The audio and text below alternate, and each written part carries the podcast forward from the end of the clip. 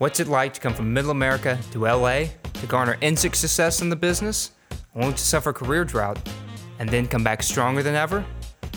We set out to find the answer in this episode of Call Time Duke and Joe.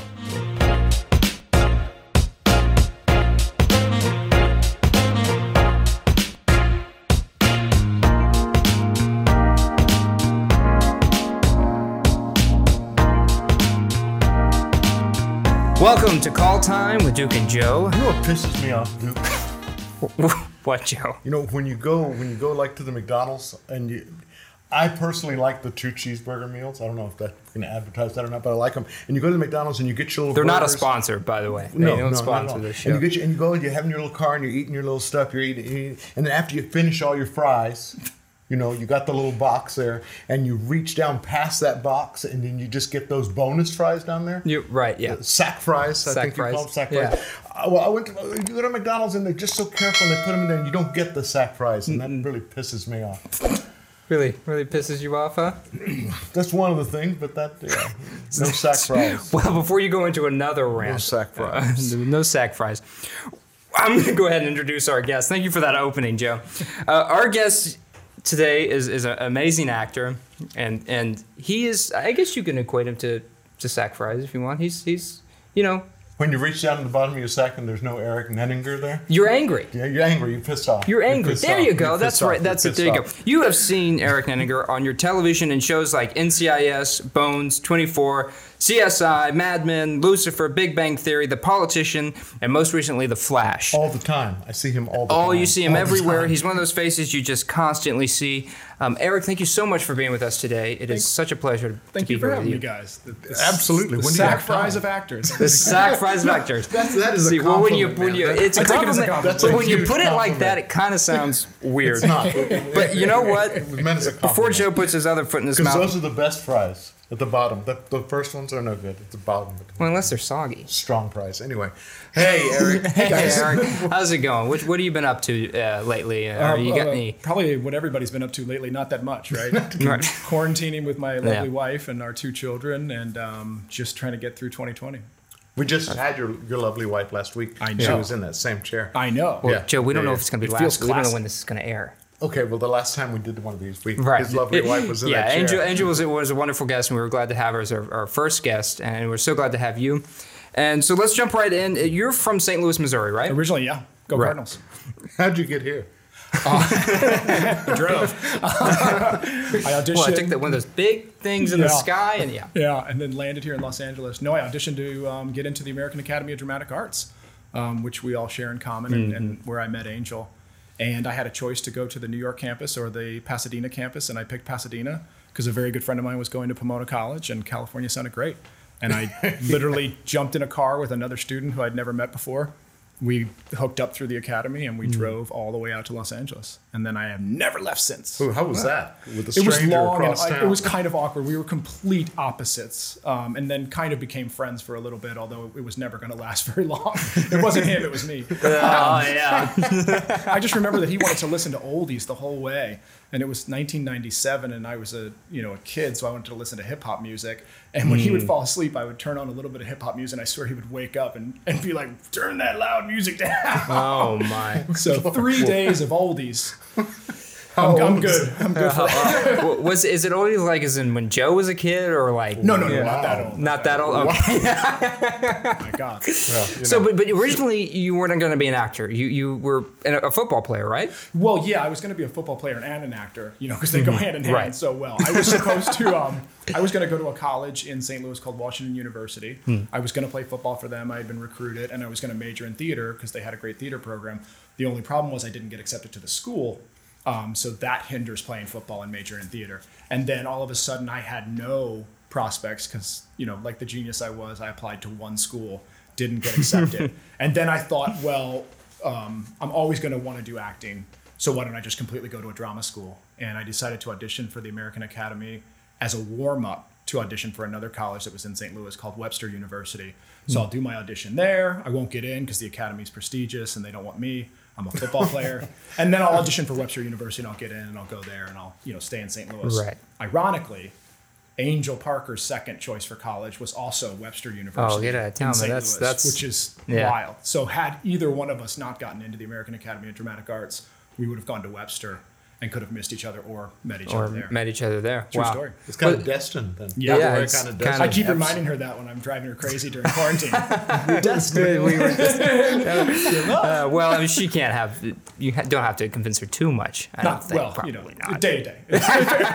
some days more, some days less. So did you come from any? Do you have do you have any actors in your family? I mean, did you, did you do this in high school? I did it in elementary school. Okay. I was uh, I was in plays uh, at a small Catholic school, the Nativity play, you know, like the, the Jesus play, and I was the innkeeper that wouldn't let Mary and Jesus, uh, Mary and Joseph stay. Jesus wasn't born yet.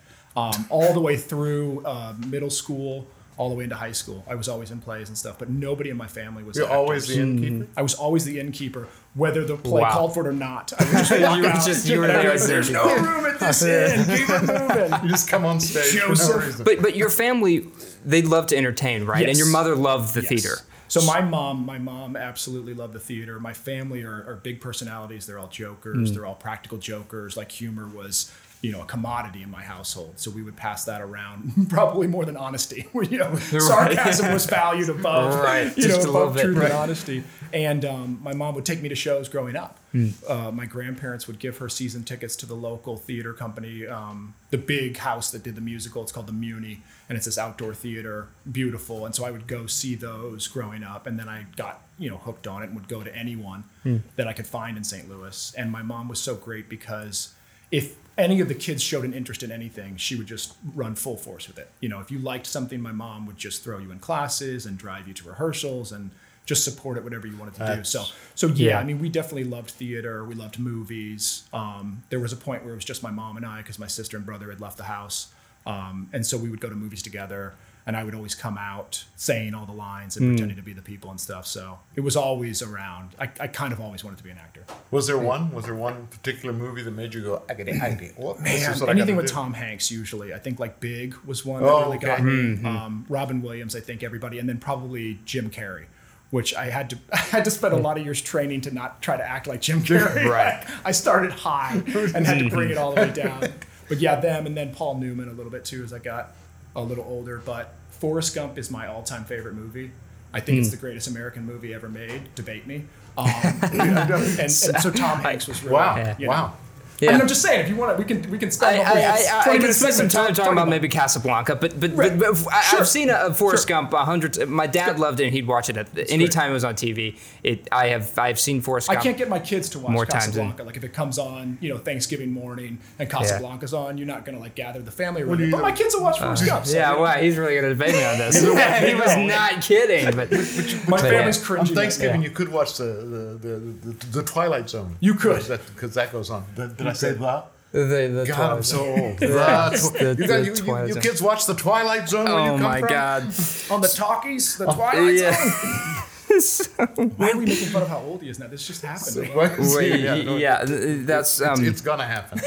when you decided to pursue acting. How, so, you, did your mother respond well to that? Like you said, you were going to the American Academy of Dramatic Arts. Did they were like, "Good, do it." she was my mother didn't like pack up my room i think she thought i was going to go to california go to the american academy of dramatic arts and then immediately come back home you know like she's like don't break anything down right. leave the lights on um, she just had faith i guess or saw it in me that she wasn't going to talk me out of it Hmm. and then like supporting everything else she was so great with it it probably was after i graduated started getting a little parts on tv and stuff that she relaxed a little bit and you know she probably still worries about me but Right. thought that I was probably going to be able to make this. But know, she career. she seemed to know that you that's what you were supposed to do. Yeah, So that's what she was just worried about the stability part of it. absolutely. And that's and that's and, yeah. and parents Yeah. and I'm sure you can attest to this that, that, that that's what parents go through and that's what that's the what's behind them going because I don't never do really that. grasp it I, until my mom until the day she died and uh, I was what w- well past 55 at that point she would call the plays I do skits she'd, she'd be like honey are you in a skit in LA and I'm like oh it's, it's, it's my life mom Yeah. that's it I came back in between my first year and my second year at the academy, and I did a Shakespeare play um, with the St. Louis Shakespeare Company. And she said she saw me sitting at the kitchen table, like poring over my lines. And at that time, and I still do this, I would write out all of my lines um, without looking at them. There's something about physically writing them that gets you out of your head a little bit, Right, right. slows you down and stuff. So she saw me writing all these Shakespearean monologues. Um, I was doing Henry VIII, and I was playing two roles: a guy that dies in the first act, and then his son comes back in the second act. So I had like a pretty good part. Ironically, all my friends came to see me, and when I died in the first act, they all left because they thought they thought that I wasn't there. I came out for the second act, and I was like, "Hey guys, you know, no one's in the audience," and I'm like, "Those sons of bitches left." and I met up with them afterwards at this guy's house that we all hung out with, and I was like, "I came back in the second act." They're like, "I'm so sorry, it's- bro. it's It was like- great." but when she saw me working like Yeah. that, sh I think she knew that this was something that I was serious about, you know, Well, and really yeah. wanted to make work. was something your heart was in. So, when you get to the American Academy of Dramatic Arts, what what was the biggest hurdle as an actor you had to jump over while you were there? Um, like personally it was being truthful like having any kind of like honest emotion in what i was doing. Mm-hmm. I came from a family of jokers. I knew how to pretend.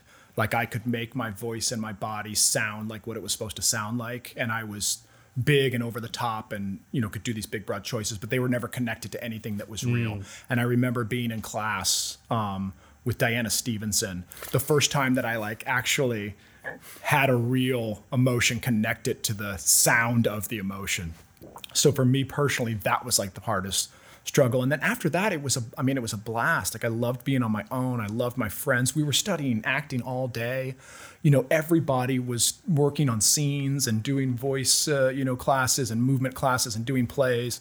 It was at the old academy was that was at that um, elementary, Elementary school. school, So it had this right. playful vibe to it. So other than that, I loved it. I mean, paying my bills was like a big struggle. Living away from home was difficult.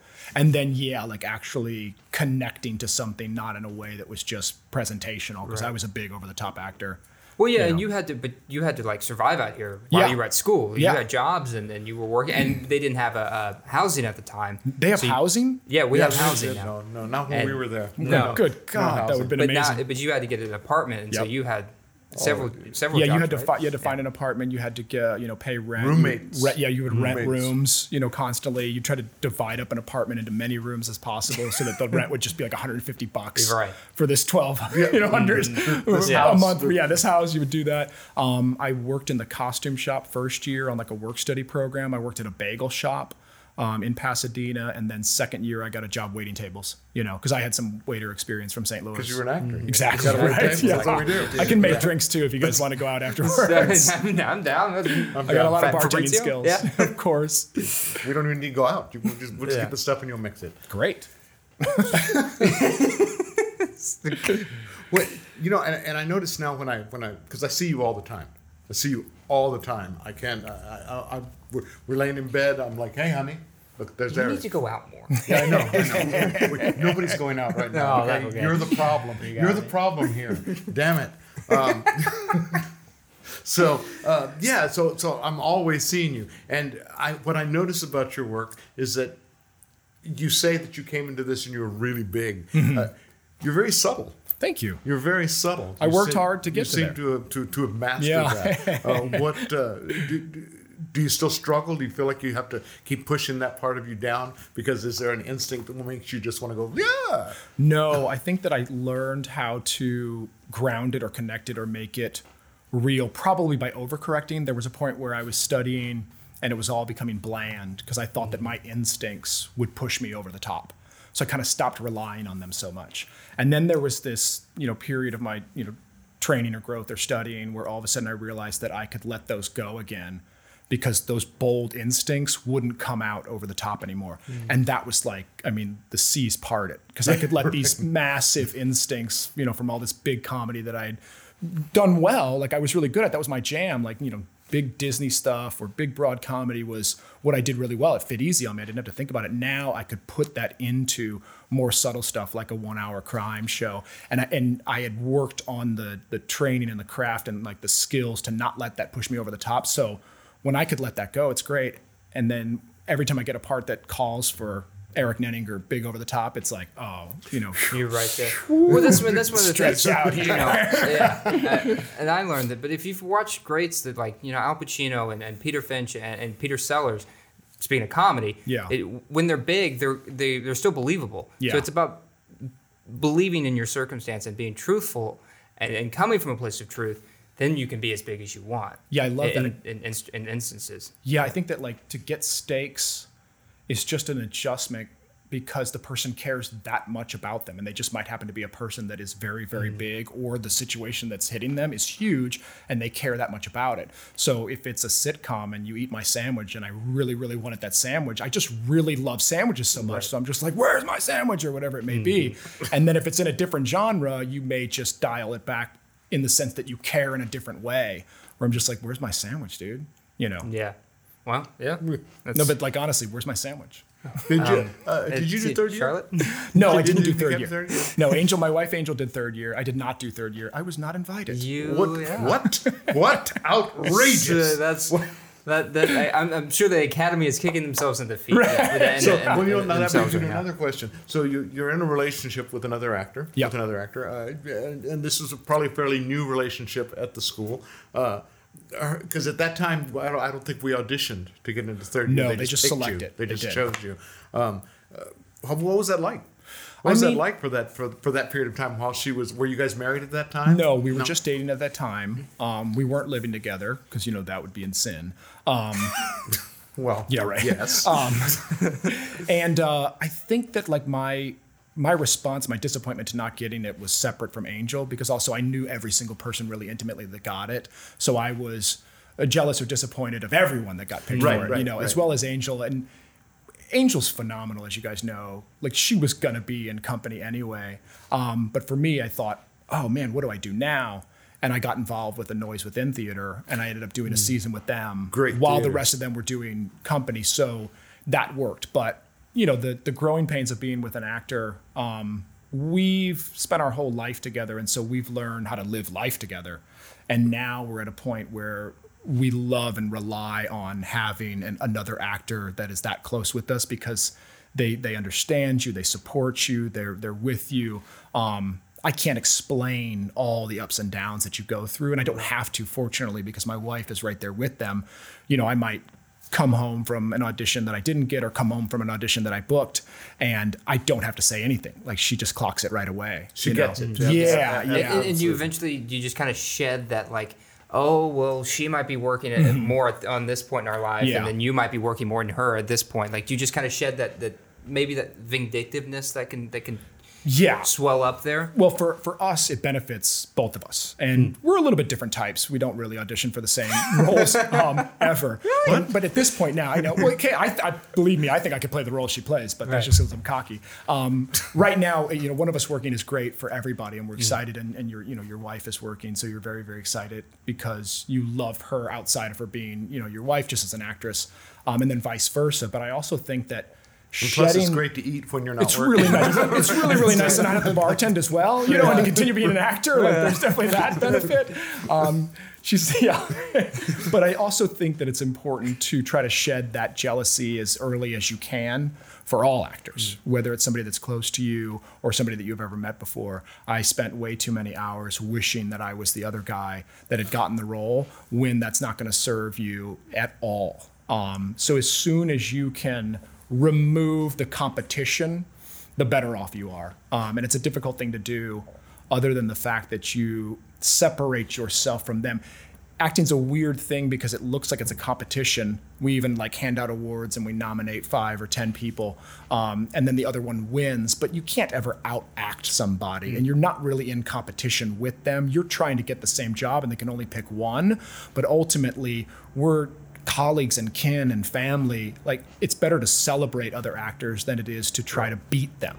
everybody has something to bring to the table Yeah, yeah. Even if you're my exact type and both of us, you know, I want you to do the best at the audition because um, you're an actor. You know, I'm looking out for you.